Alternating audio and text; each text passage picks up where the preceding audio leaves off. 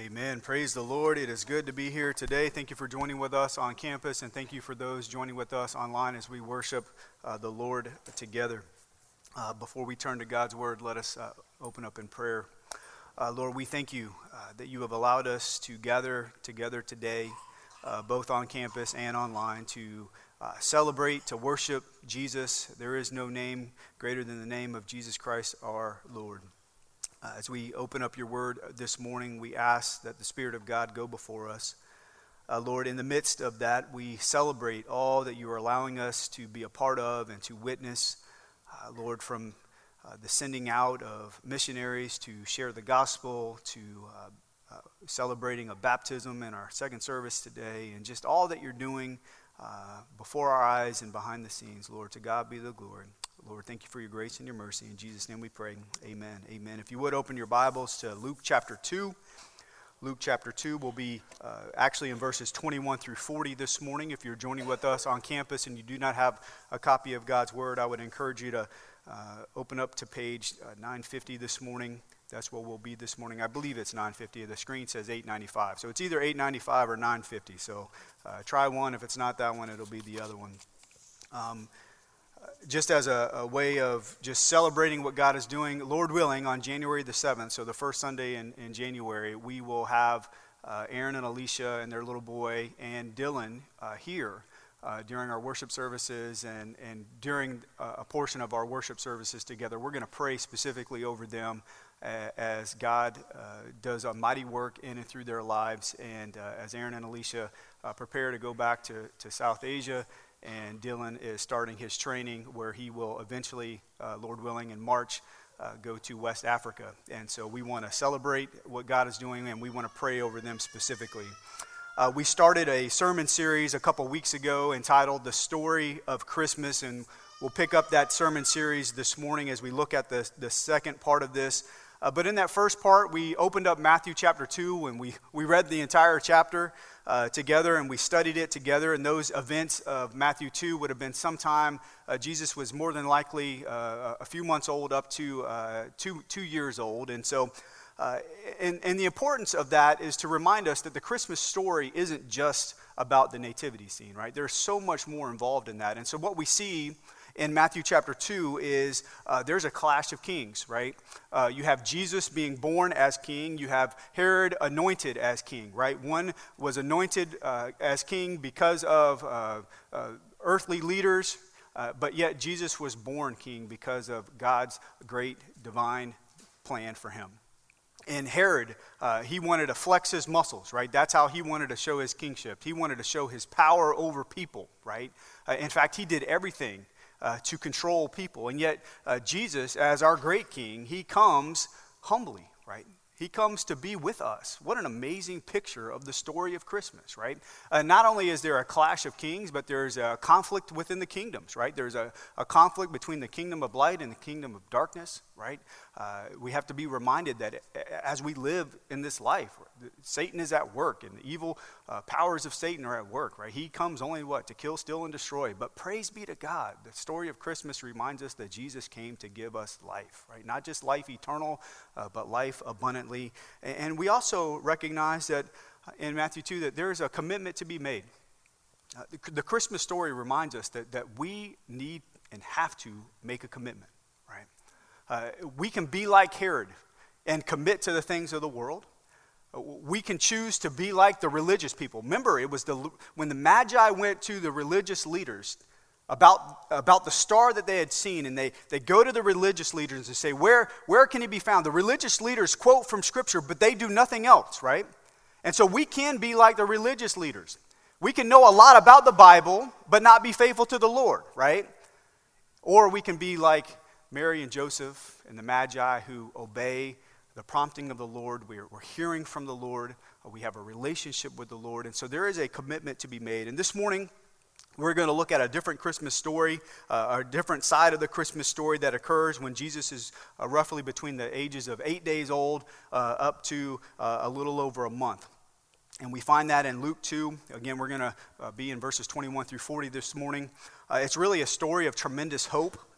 Uh, biblical hope is this, and this is important. Biblical hope is the confident expectation that God is going to be faithful, right? And in faithfulness, He will only do, God will only do what brings Him glory and our ultimate good. And so, where are you this morning? As we gather for worship, where are you this morning? Are you in a place of struggle, a hurt, a despair? Are you searching? Are you seeking? Maybe you've come here today and you're ready to throw in the towel and to, to give up on life, if you will. If that's you this morning, I pray that this message uh, will meet you where you are and give you the Christmas hope that only comes through the Lord. So I'm going to read our passage this morning and then we'll unpack it. Verses 21 through 40. At the end of eight days, when he was circumcised, he was called Jesus, the name given by the angel before he was conceived in the womb. And when the time came for their, meaning Mary and Jesus, uh, purification according to the law of Moses, they, Mary and Joseph, brought him, speaking of Jesus, up to Jerusalem to present him to the Lord. As it is written in the law of the Lord, every male whose first opens the womb shall be called holy to the Lord, and to offer a sacrifice according to what is said in the law of the Lord a pair of turtle doves or two young pigeons. Now there was a man in Jerusalem whose name was Simeon, and this man was righteous and devout waiting for the consolation of Israel, and the Holy Spirit was upon him. And it had been revealed to him by the Holy Spirit that he would not see death before he had seen the Lord's Christ. And he came in the Spirit into the temple, and when the parents brought in the child Jesus to do for him according to the custom of the law, he took him up in his arms and blessed God and said, Lord, now you are letting your servant depart in peace according to your word, for my eyes have seen your salvation, that you have prepared in the presence of all peoples a light for revelation to the Gentiles and for the glory to your people Israel. And his father and his mother marveled at what was said about him. And Simeon blessed him and said to Mary his mother, Behold, this child is appointed for the fall and rising of many in Israel, and for a sign that is opposed. And a sword will pierce through your own soul also, so that thoughts from the many hearts may be revealed. And there was a prophetess, Anna, the daughter of Phanuel, of the tribe of Asher. She was advanced in years, having lived with her husband seven years from when she was a virgin, and then as a widow until she was 84. She did not depart from the temple, worshiping with fasting and prayer night and day. And coming up at the very hour, she began to give thanks to God and to speak of him to all who were waiting for the redemption of Jerusalem. And when they, speaking of Mary and Joseph, had performed everything according to the law of the Lord, they returned into Galilee to their own town of Nazareth. And the child grew and became strong, filled with wisdom, and the favor of God was upon him. And it's out of this passage that I want us to look at three very important observations as it pertains to uh, the hope that we have in the Lord. The first is the comfort of hope. That's the first observation that we're going to look at this morning the comfort of hope. And we see this uh, beginning in verse 25. Again, the scripture says, Now there was a man in Jerusalem whose name was Simeon, and this man was righteous and devout, waiting for the consolation of Israel, and the Holy Spirit was upon him, and it had been revealed to him by the Holy Spirit that he would not see death before he had seen the Lord's Christ. I mean, in, the, in, these two verses, we're introduced to a man by the name of Simeon. The, the name Simeon means the one who hears, the one who hears. Simeon put himself in a position from, to hear from the Lord. Simeon loved the Lord. He trusted in the Lord. He committed himself to the things of the Lord. He was guided by the Holy Spirit. He was guided by the Word of God, and he hoped in the promises of God. He was patiently waiting for the consolation of Israel. Now, think about that word consolation for just a moment. Now, for some of us, uh, if you grew up in the 80s, uh, you might have watched a TV show or game show called The Price is Right. Right? And, if, and the price is right if you won the, the first showcase and you spun the wheel and you got closest to a dollar without going over, you beat those people, you get to the final showcase, right? And it's at the final showcase that they just show everything, right? And it's your job, your goal, to bid on all those items without going over right? If you're a dollar over, guess what? You don't win anything except you get a consolation prize, right?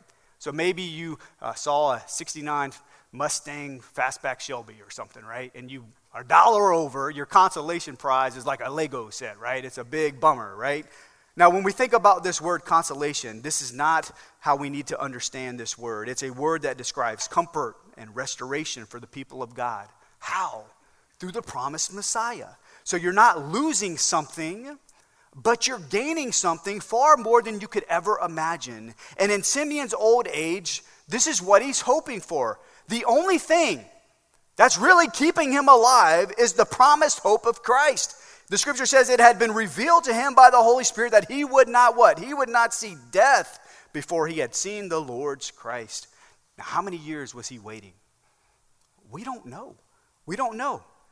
But what we do know is that the day finally arrives. And the scripture says in verses 27 through 32 And he, Simeon, came in the Spirit into the temple.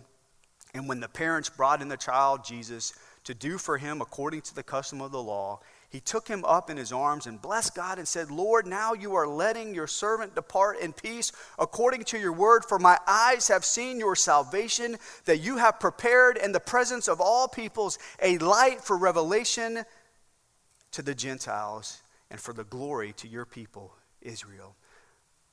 What is Simeon cl- clinging to? He's clinging to the hope that is going to be found in the Messiah up to his last breath on this earth. That's what he's hoping for, right? He's hoping to see the Messiah. He knows that the Messiah will come. He knows that he will see the Messiah. For years, he has faithfully come, and for years, he has faithfully hoped for this day. And the day has come, and the scripture says that now he can depart in peace according to God's promise. That word depart is important, it means to release a prisoner. The word peace talks about bringing something back, to, to bring something back, make it whole again, to, to restore something that was lost. And the story of Christmas reminds us that God sends Jesus to comfort his people by releasing the prisoners by restoring them back into right relationship with him. And this is incredible news. And this is the news that the prophet Isaiah prophesied about 700 years before the birth of Jesus. In Isaiah 40, verses 1 and 2, the scripture says, Comfort, comfort my people, says your God. Speak tenderly to Jerusalem and cry to her that her warfare is ended, that her iniquity is pardoned, that she has received from the Lord's hand double for all her sins. The context of these verses are amazing. Why? Because God's people are weary. And they're weary for two reasons. One, they've been at war, right? They've been in exile. But even greater than that, they're weary because of the guilt, the shame, and the condemnation that comes because of their sin. They are in bondage, they are held captive. And Isaiah says, There is a day coming on the horizon when Jesus Christ will be born. He will come into this earth and he will be the great rescuer that humanity needs to release us from that captivity and to restore us back to the Lord. And notice that this promise of restoration and the setting of the captives free isn't just given to the people of Israel, but to the Gentiles as well. What does Simeon say? He says, For my eyes have seen your salvation, that you have prepared in the presence of all peoples a light for revelation to the Gentiles and for glory to your people, Israel. I mean, what an amazing scene. Where is Simeon? Simeon, a Jew, is standing in the temple, right? And what is he declaring? He's declaring that the light has come not just for the people of Israel, but for all the nations. The gospel the light of the gospel is available to all. This too was prophesied by Isaiah 700 years before the birth of Jesus. In Isaiah 42, verses 6 and 7, the scripture says, I am the Lord. I have called you in righteousness. I will take you by the hand and keep you. I will give you as a covenant for the people, a light for the nations, to open the eyes that are blind, to bring out the prisoners from the dungeon, from the prison, those who sit in darkness. I mean, think about it. In the pain of exile, and captivity, and hardship, and sin, and all the wandering, Isaiah prophesies of a day that hope is here. These verses are prophesying about the one and only Jesus Christ, right? He is the Savior. Jesus will never abandon his people. He will never leave them, and he will be the very light to the nations. When Jesus begins his earthly ministry, According to Luke chapter 4, he's standing in the middle of the synagogue and he opens up the scroll and he begins to read from that scroll. And where did he read from? He read from Isaiah chapter 61, and the scripture says this The Spirit of the Lord God is upon me, because the Lord has anointed me to bring good news to the poor, to the needy, to the humble. He has sent me to bind up the brokenhearted, to heal the wounds of the, the grieving and the broken, the neglected, to proclaim liberty to the captives to free people from the oppression of Satan and evil and sin, to proclaim liberty to the captives and the opening of the prison to those who are bound. He delivers us from the bondage of sin into newness of life. And then, verse 2, it says, To proclaim the year of the Lord's favor and the day of vengeance of our God, to comfort all who mourn. Now, think about this for a minute. There's two things happening here. Uh, the year of the Lord's favor is the year of Jubilee, that 50th year when all debts were settled, uh, land was given back, right? That's an amazing day, right? Like anything that you've owed has been wiped clean. But the point that is, in, that is significant here is Jesus doesn't quote the second part in Luke chapter 4, where it talks about the day of vengeance of our God to comfort all who mourn. Why? Isaiah 61, verse 2, is telling us that this day of the Lord's favor, this day of the Lord's grace, will one day what? It will end, right? There is going to come a day when Jesus is going to come again, the second coming of Christ, where he will judge, right? The righteous judge will declare judgment on all. You're either with them or you're not, right? And so we have to be reminded that though the Christmas story brings about great hope, there is a day when that hope will be done, right? And so that's what Jesus is prophesying, or Jesus is the fulfillment of that prophecy. And what is Simeon doing? Simeon is anchoring his hope in the Lord. That's where his comfort is coming from. But not just Simeon, we also are introduced to who? Anna, think about Anna for just a moment. The scripture says in verse 36 through 38, she says, And there was a prophetess, Anna, the daughter of Phanuel, of the tribe of Asher. She was advanced in years, having lived with her husband seven years from when she was a, virgin, and then as a widow until she was 84. She did not depart from the temple, worshiping with fasting and prayer night and day. And coming up at the very hour, she began to give thanks to God and to speak of him, speaking of Jesus, to all who were waiting for the redemption of Jerusalem. This is an amazing picture of a faithful woman of the Lord. The word Anna, her name means grace, and that's exactly what she received from the Lord. In her old age, Anna had been a widow for a very, very long time. And not only was Anna a widow, but the scripture says something very important. It says that she came from the tribe of Asher. Now, why is that important? Because the tribe of Asher was one of the 10 tribes in the northern kingdom that would have been lost during Babylonian captivity. In many ways, these were the lost and forgotten people of God. And Anna, as a widow in Jewish society, more than likely, we don't know for sure, but more than likely, without children, had little way to provide for herself. And she's part of the lost, forgotten people, right? Everything seems to be stacking up against her. And in tremendous adversity, suffering, heartache, and loneliness, she has dedicated her life and the gift that God had given her, teaching, to the Lord. She's not growing bitter, right? She's faithfully following the Lord. She is trusting in the faithfulness and the goodness of the Lord. She understands what the scripture says. Psalm 68, verse 5 Father of the fatherless and protector of the widows is God and his holy habitation. She's waiting on the redemption of Jerusalem. She is forgotten by many, but she is not forgotten by her Lord. God, in His grace, comforts the lonely. That's what we see in the story of Anna. She is not alienated or separated from her Lord. She's finding great comfort in her Lord. So, both in Simeon and Anna, what do we see? We see the comfort that Christmas brings. Simeon and Anna are not being held captive to their circumstances. They aren't putting their hope in the things of this world, but in the faithfulness of their God. And the Lord has made a promise. And when the Lord makes a promise, guess what? He will deliver. 100 times out of 100, right? And the promise is fixated on what? The person of Jesus Christ.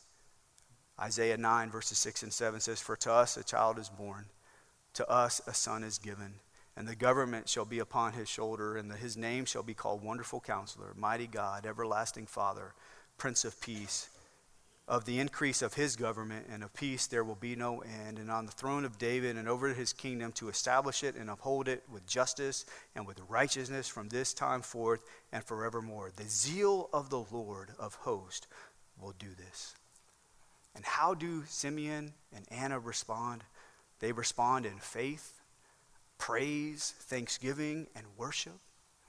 And like Simeon and like Anna, we too should respond in the way that the prophet Isaiah prophesied in Isaiah 52, verses 9 and 10. What is the prophecy there? Break forth together into singing, you waste places of Jerusalem. For the Lord has what? He has comforted his people, he has redeemed Jerusalem. The Lord has bared his holy arm before the eyes of all the nations, and all the ends of the earth shall see the salvation of our God the consolation of Israel, the Redeemer of Jerusalem, and the light to all the nations.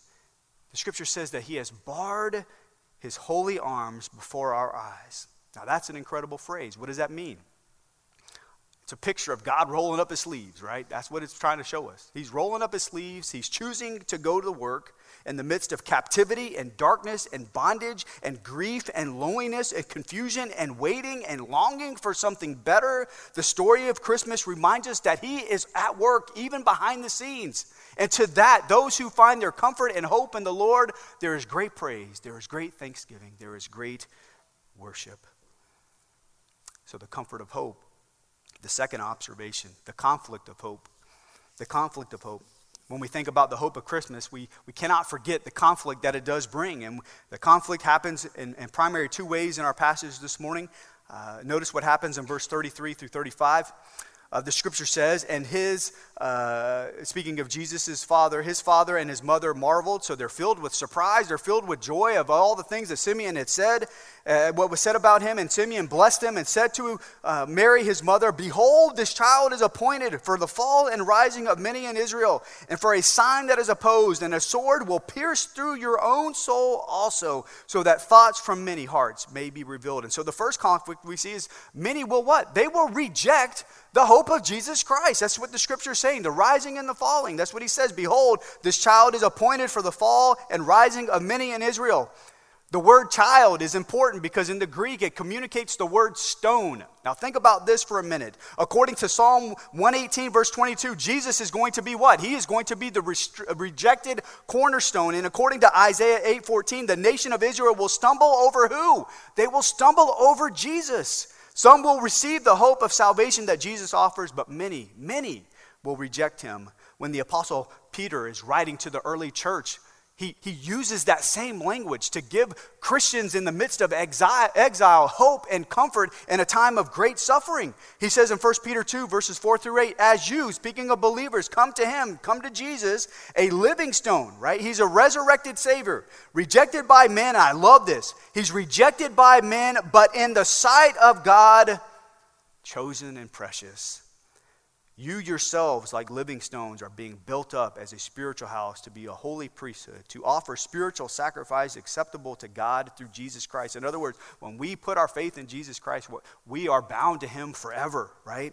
For it stands in Scripture Behold, I am lying, uh, laying in Zion a stone, a cornerstone chosen and precious, and whoever believes in him will not be put to shame. In other words, the hope of Christmas reminds us that when we are with Jesus, we cannot lose, right? But what does verse 7 say? So the honor is for you who believe, but for those who do not believe, do not trust in Jesus, the stone that the builders rejected has become the cornerstone, and a stone of stumbling and a rock of offense. They stumble because they disobey the word as they were destined to do. So without Jesus, you're never going to win, right? You don't have victory at all. So that's the great conflict of Christmas. When the hope comes to those who put their faith in Christ, guess what? There is security, there is stability, there is protection. When the storms of life come, we know who upholds us, right? It's Jesus Christ and only Jesus Christ. But those who reject the Lord, they don't have the hope of Christmas.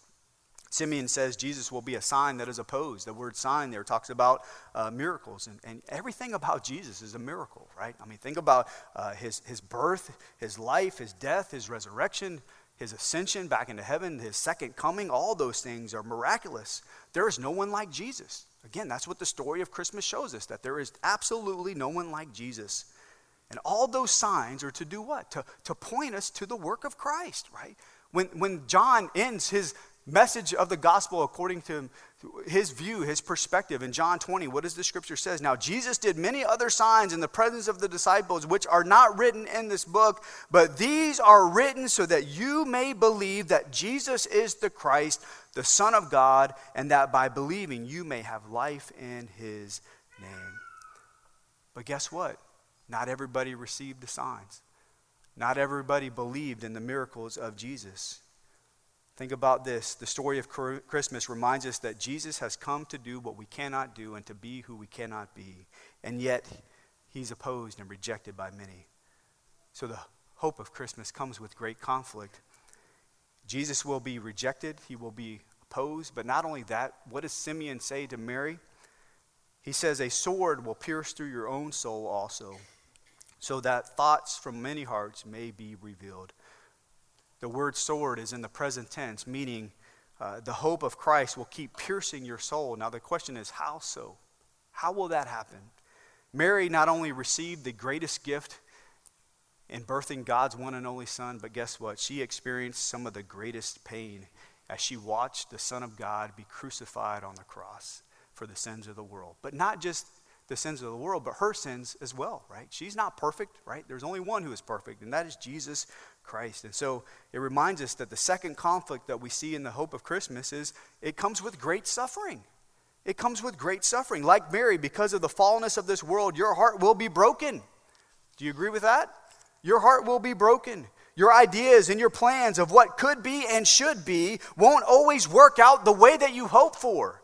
Dreams will be shattered. Expectations will go unmet. Relationships will be difficult. Loss will be real. And our hands of desiring control will be pried open. The hope of Christmas reminds us that things aren't the way they are supposed to be. Sin has distorted God's creation, and until He comes again, we will grieve what could be and should be. And where our hope truly lies in this life and the next will be revealed, right? When the pressures of life come, your hope will be revealed.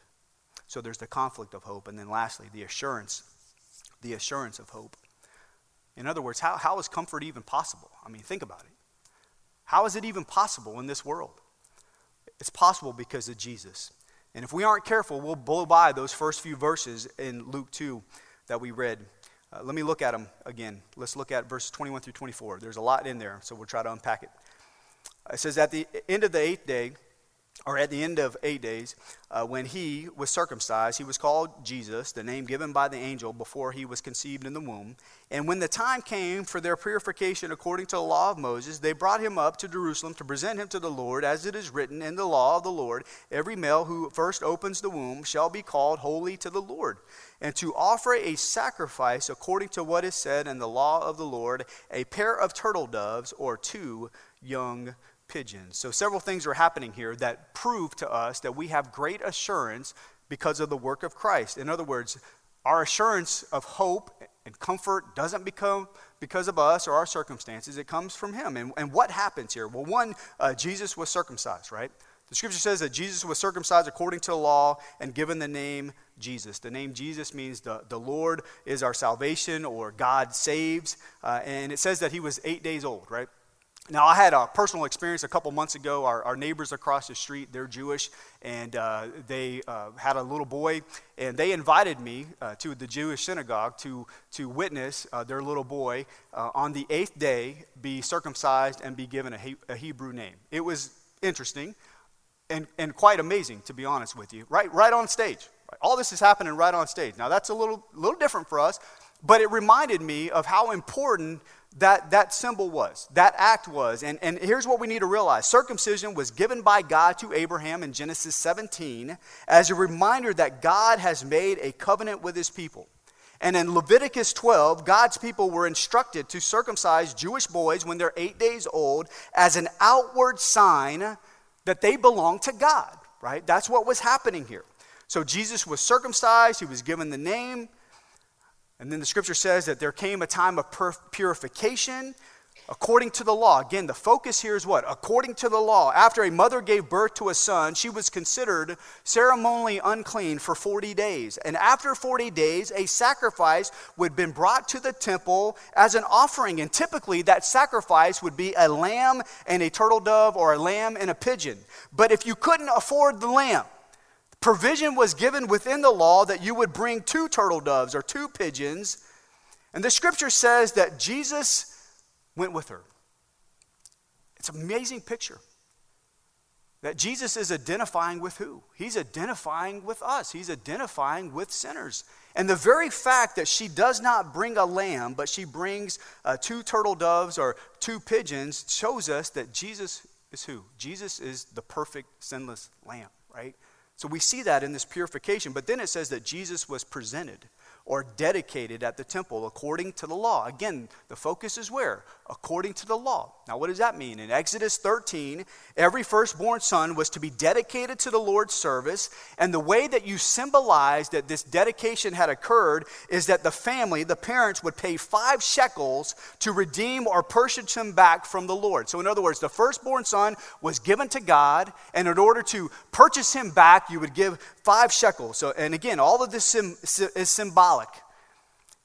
Everything according to the law, right? So the circumcision, the baby naming, the purification ritual, the dedicating of Jesus to the Lord. What is Mary and Joseph showing us? They're showing us a commitment to honor the things of God, and so much so that Luke says in verses uh, 39 and 40 these words And when they, Mary and Joseph, had performed everything according to law of the Lord, they returned into Galilee to their own town of Nazareth, and the child, Jesus, grew and became strong, filled with wisdom, and the favor of God was upon him. Now, you might be thinking, what are all those verses have to do with me, right? How, how does that bring security and hope and assurance of hope because of Christ? Again, the emphasis was where? On the law, right? Now, why is that significant?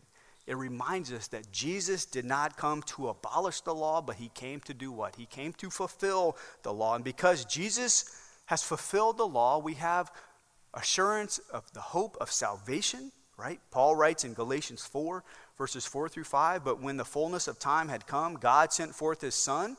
So it's 100% God He's born of a woman. He's 100% man. There's none like him, right? And he's born under the law. That means he's 100% righteous. Jesus was born under the same standard that you and I are born under, but we can't fill it, right? The scripture says if you if you miss one aspect of the law, you're guilty of all of it. And here is Jesus. Jesus fits the perfect standard of God.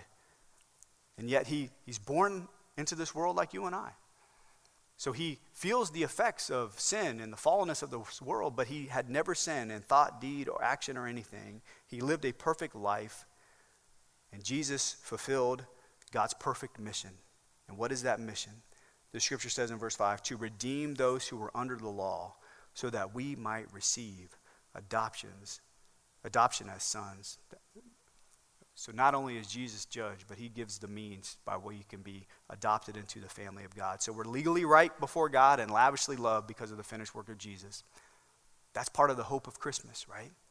That's the assurance that we have, the security that we have. To be right with God is not based on our performance. Praise be to God for that. It's based on the perfection of Jesus Christ. Jesus identifies with us in every way except without sin. He dies in our place, and we are blessed with the forgiveness of sin and a forever family the hope of Christmas.